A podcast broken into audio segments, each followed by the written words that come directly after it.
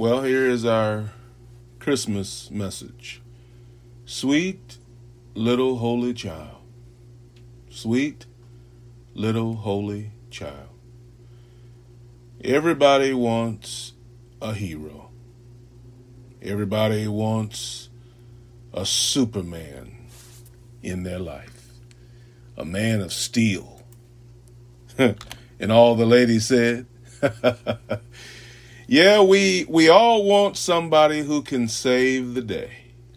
Uh, who someone who uh, I mean, for who who doesn't want to believe that somewhere near there is one person who could come and save us from every peril. We are desperate people in desperate times, looking for a solution to our problems. We want to be rescued. And we're looking for a man of steel. Well, in our search, God heard our cry and pitied our every groan. God knew that we needed a rescuer, a redeemer. So he sent us Jesus. Now, Jesus is not a man of steel. And in fact, instead, he's a man of sorrows. Yeah, yeah. Isaiah 53 says that he is despised and rejected of men. This is the this is seemingly the opposite of what a hero would be. And the opposite of what the majority of us want. A man of sorrows, acquainted with grief. And we hid, as it were, our faces from him. We didn't even want to look at him. He was despised, and we esteemed him not. He he he uh, he, he, he was like, uh, what's that car that drive by and, and, and they say we, we don't want no no no whatever that is he he he, he driving in his boy his friend's car. Uh, I'll think of it in a minute. Anyway, we esteemed him not. Surely he hath borne our griefs and carried our sorrows. And yet we did esteem him stricken, smitten of God, and afflicted. He was wounded for our transgressions he was bruised for our iniquities, and the chastisement of our peace was laid upon him. With his stripes, we are healed.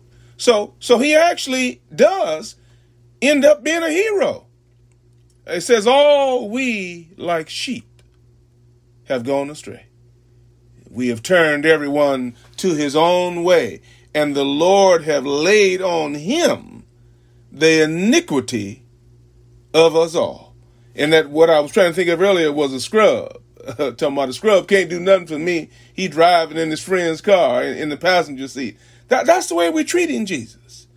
And yet he was oppressed and he was afflicted and he opened not his mouth. He brought us as a lamb to the slaughter and as a sheep before her shearers is dumb, he didn't open his mouth. Old folks say he never said a mumbling word. My, my, my. Jesus bore our sin, and he bore our guilt. Oh, that sweet little holy child. And we didn't even know who he was. He bore our sorrow. He bore our grief. He took our place where we should have been. Somehow, somehow, come on, folks, we've got to balance this. Huh? We've got to balance him being acquainted with our grief. We've got to balance the fact that, and recognize the fact, and acknowledge the fact that he is our Savior this sweet little holy child.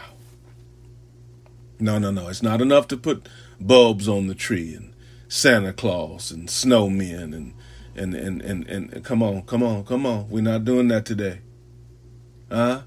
One old preacher said, in life, some things are better felt than telt. What you saying, preacher? Well, it's bad grammar, but we get his meaning. In other words, you have to be there. You have to experience it. You have to be at the football stadium looking at the people doing the Super Bowl. You can't just hear about it from somebody else. When you're there, something comes over you.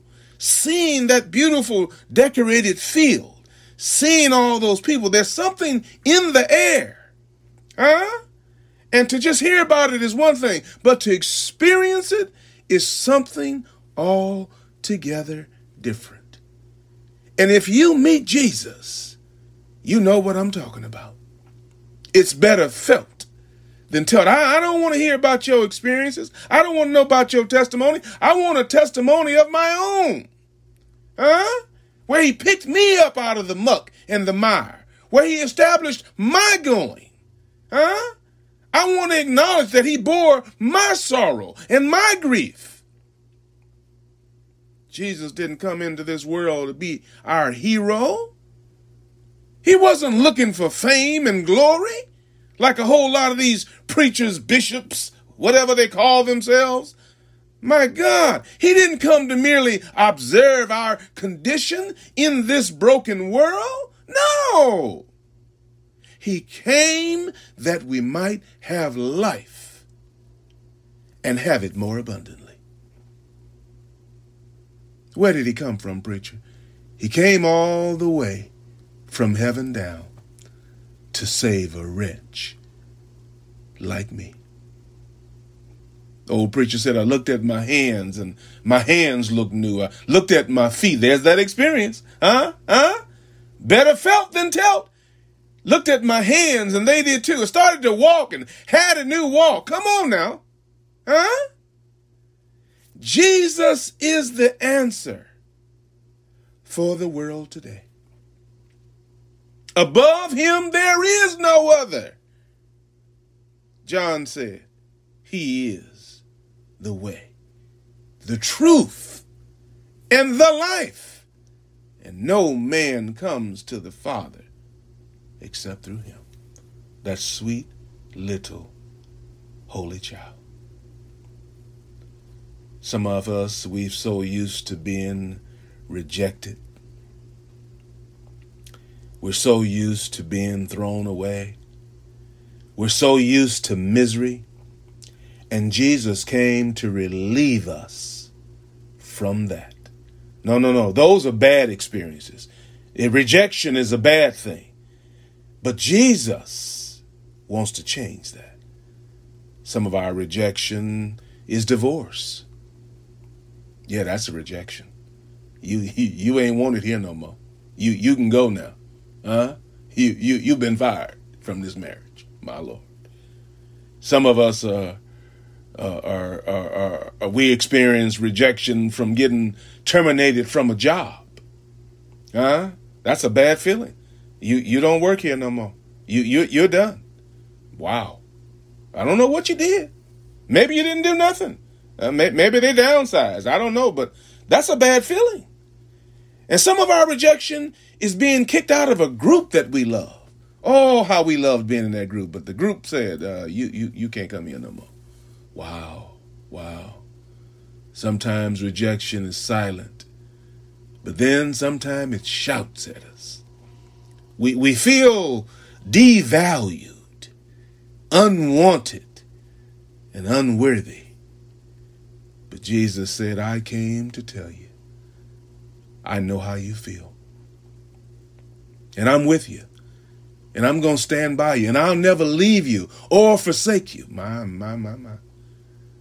Oh, or I remember reading the scripture in Luke, the 13th chapter, right about the 31st verse. And it says that Jesus was out there preaching and Pharisees, yeah, yeah, yeah, the good old Pharisees, the church folk, the religious clan, my God, the evangelicals came to him and and and and and they said, "You need to get out of here."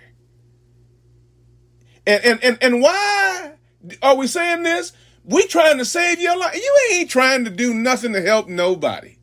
But they told him if you want to live, you need to leave. Because King Herod is after you. And Jesus said, you, let me tell you something. You tell that fox, that's what he said right there in the word, 32nd verse, that I'm going to keep on preaching. I'm going to keep on casting out demons. And I'm going to keep on doing miracles and healing folk. I'm going to open up blinded eyes. I'm going to unstop deaf ears today, tomorrow, and on the third day, I will reach my destination. Wow. Yes. Today, tomorrow, the next day, uh, for it wouldn't do a prophet of God any good to be killed except in Jerusalem. And then he said, Yeah, yeah, you, Jerusalem, oh, Jerusalem, my God, the city that murders the prophets, the city that stones those sent to help. I'm trying to help you. I'm trying to save you. I'm trying to uplift you. I'm trying to inspire you. I'm trying to encourage. And what do you want to do? You want to kill me. Just like today how often I have wanted to gather your children together, even as a hen protects her brood under her wings, but you wouldn't have it. You wouldn't let me. No, get out of here, you tell me. Just like today. And now your house is left desolate. You will never again see me until you say, Welcome into this house welcome into this house. Until you welcome me in the name of the Lord, your life will be desolate. Mm-hmm. Jerusalem rejected Jesus. And they did it to their own peril, to their own demise. Oh, how it grieved Jesus because he knew what was coming. But one thing you cannot do is you can't force yourself on folk. No, no, no, no. And that's why I don't understand people trying to say how God is all this pro life and all this other. No, God is pro choice. God is not willing that any should perish, but that all should come to repentance. God don't want us killing babies. Huh? But if you make a bad choice, that's your choice, and you're going to have to deal with the consequences and the repercussions. But the choice is yours. Huh? And oh, the grief that comes on those who make bad choices.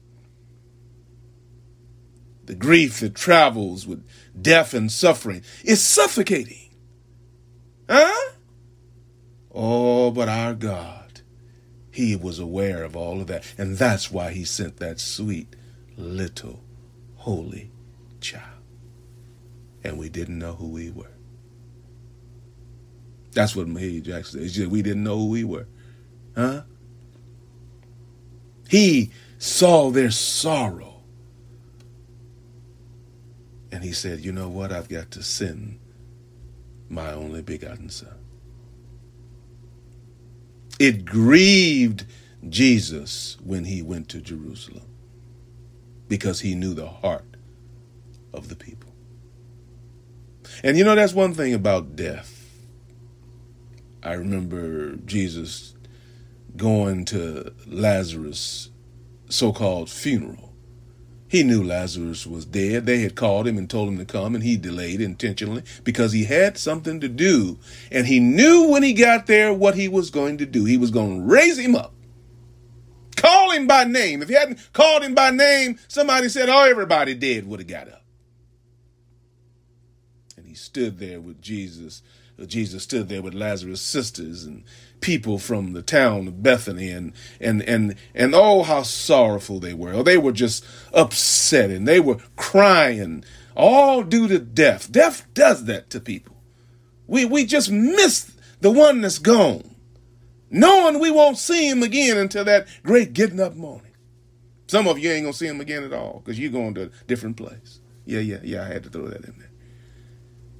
He saw their sorrow because they all loved Lazarus. And the scripture said in 1135 of John that Jesus wept. He cried. Why? Why did he cry, preacher? He cried because of the impact of the enemy death had on people. Jesus knew death came to rob and kill and destroy. Huh? The word says the last enemy to be destroyed will be death. God knows death is no small matter. Huh? In fact, the scripture says, precious in the sight of the Lord is the death of his saints. Psalms 116, 15. And then Psalms 34, 18 says, The Lord is near to the brokenhearted and saves the crushed in spirit. Huh? The Lord is close to those whose hearts are breaking, and he rescues those who are humbly sorry for their sins. That's Psalms 34, 18. Oh, the pathos of human suffering. That means pity. Ezekiel 18 23 says, Have I any pleasure at all that the wicked should die? Saith the Lord God. And not that he should return from his way. No, what I want is for him to turn from his wicked ways. And Ezekiel 33 11 says, Tell them, tell them, huh? As I live, says the Lord God, I have no pleasure in the death of the wicked.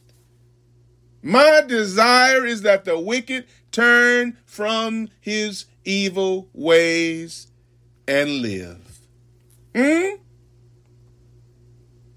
Why do you have to die for your wickedness, old Israel? And then and then listen, listen, listen to this. It was in the Garden of Gethsemane when Jesus' suffering began. He's no longer a child, 33 years old.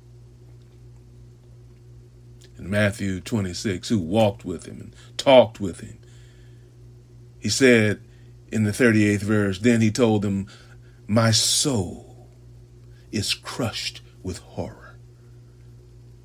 My soul is crushed with sadness, even to the point of death. He, he, he said, Peter and John, will y'all stay here and stay awake with me and pray with me? I'm going over here and pray. Will y'all stay awake? And he went a little further and fell down on the ground and began to pray. And he said, My Father, Lord, if it be possible, will you take this cup from me? Lord, this is this is more difficult than I figured it would be. I know I came here as a baby born of a virgin, but I've grown up now, and Lord, I'm feeling the pain. I've taken on the sins of the world, all of the adultery and fornication and homosexuality and lying and cheating and stealing. And that's just the church folk, Lord. God help me. I'm, I'm hurting. I'm hurting over here. Huh? But Lord, I want your will. I, I know why I came. I don't want my will. And then Mark 14, 32 says, And now they came to an olive grove. Yeah, yeah, this is out in the Garden of Gethsemane. That's where they crushed the olives, where they mashed the olives and squeezed the olive oil out of them. Huh? And he instructed the disciples, he said, Sit here while I go pray. And he took Peter, James, and John with him and began to be filled. You see, each one of the disciples who wrote this they wrote it differently from their point of view. And they said he was filled with horror and deep distress. Boy, that's what sin will do to you. Mm, mm, mm. John 12, 27 said, Now my soul is deeply troubled. Shall I pray, Father, save me from what lies ahead? But then, God, that's the reason why I came. John 13, 21 says, while he was there at the table He had said this Jesus was troubled in spirit and testified, Truly, truly, I say unto you, that one of you right here is going to betray me. Oh, he knew it. He knew what was coming. Can you imagine how that must have felt? Good God. Oh, the height of what was coming landed fully on Jesus in Gethsemane, the place of the olive press, where they pressed the olives. Uh, all the pain and sorrow for our sin, all of our failures and rejections, he bore it all. Huh? Three times he prayed, said, Lord, release me, O God. This is just too difficult. My God. Oh, Lord, this hurts. And then the Holy Spirit came and strengthened him. And he said, Lord, not my will, but thy will be done. Oh, the results of Jesus' suffering and sorrow. It produced our salvation. What a what a blessing in disguise. Huh? His past experience improved our present and future life. He emptied himself for us.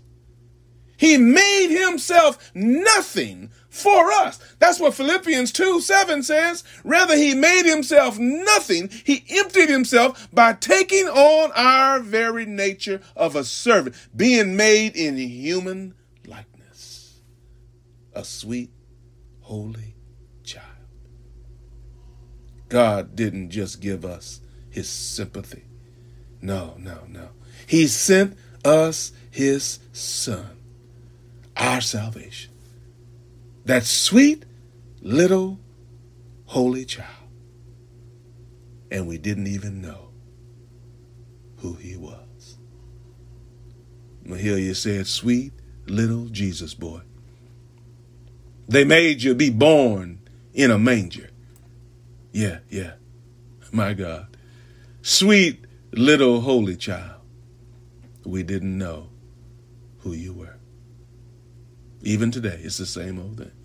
Our mind is on everything but Jesus. What presents we gonna get? How much money we gonna spend? We gonna stay under five dollars? Good Lord, I don't want to go there. Didn't know you came to save us, Lord, to take our sins away. Our eyes were blind; we could not see. We didn't know who you were. We were thinking about turkey and ham and green beans and corn and macaroni and cheese. Oh God, long time ago you were born, born in a manger, Lord. Not the Holiday Inn, huh? Sweet little Jesus boy. The world treats you mean, Lord treats us mean too because we trying to serve him. But that's how things be down here. You have told us how we are trying. Master, you've shown us how, even when you were dying. Even as he was there on the cross. And one of the thieves said, This man is a king he has a kingdom. He said, Lord, remember me when you come into your kingdom. And Jesus said, This day, he knew it was going to be soon. This day, thou shalt be with me in paradise. Even as he was dying, he was saved. My God. Just seems like we can't do right. Look how we treated you. Look how we treat you right now. Please, please, sir, forgive us, Lord we didn't know it was you. Sweet little Jesus boy, born a long time ago. Sweet little holy child, we didn't know who you were. And I want to tell you, there is no trial too great. There is no temptation too strong for Jesus. His mercy and grace is more than sufficient. No, no, there is no trial that is too great that His mercy is not greater still. Jesus gets us, yes. And we want to be able to say, Thank you, Lord, for saving my soul. Thank you, Lord, for making me whole. Thank you, Lord, for giving to me thy great salvation, so rich and so free. That sweet little holy child. He came, he was born, and he lived, and he died, and he rose again on the third day. And he declared all power in heaven and in earth is in my hand. Lord, I have fulfilled what you called me to do. It is finished. And today we can call on him. I wish you would. It's not about old Christmas tree, old Christmas tree, however green thy branches. It's about thank you, Lord, for doing for me what I could not do for myself. And right now, we just want to praise Him. We just want to worship Him, not the tree. Santa doesn't know when you're sleeping. Santa doesn't know when you've been nice. That's divine. That's God. Don't take God's credit. Father, in the name of Jesus, we come right now. Thank you, Lord, for your grace. Thank you for your mercy. Thank you for your kindness. Thank you for coming to this world to save us from ourselves. Oh God, take us now and help us not to get so caught up in tradition that we forget the meaning of Christmas. It's not Xmas. We're not canceling you out. This is not about snowmen and red and green, and black and white. This is about what you've done for us. How you were wounded for our transgression, bruised for our iniquities, how the chastisement of our peace was laid upon you. We accept you now. We know now who you are, God, and we pray that the world finds out soon enough before it's too late. In Jesus' name we pray. Amen.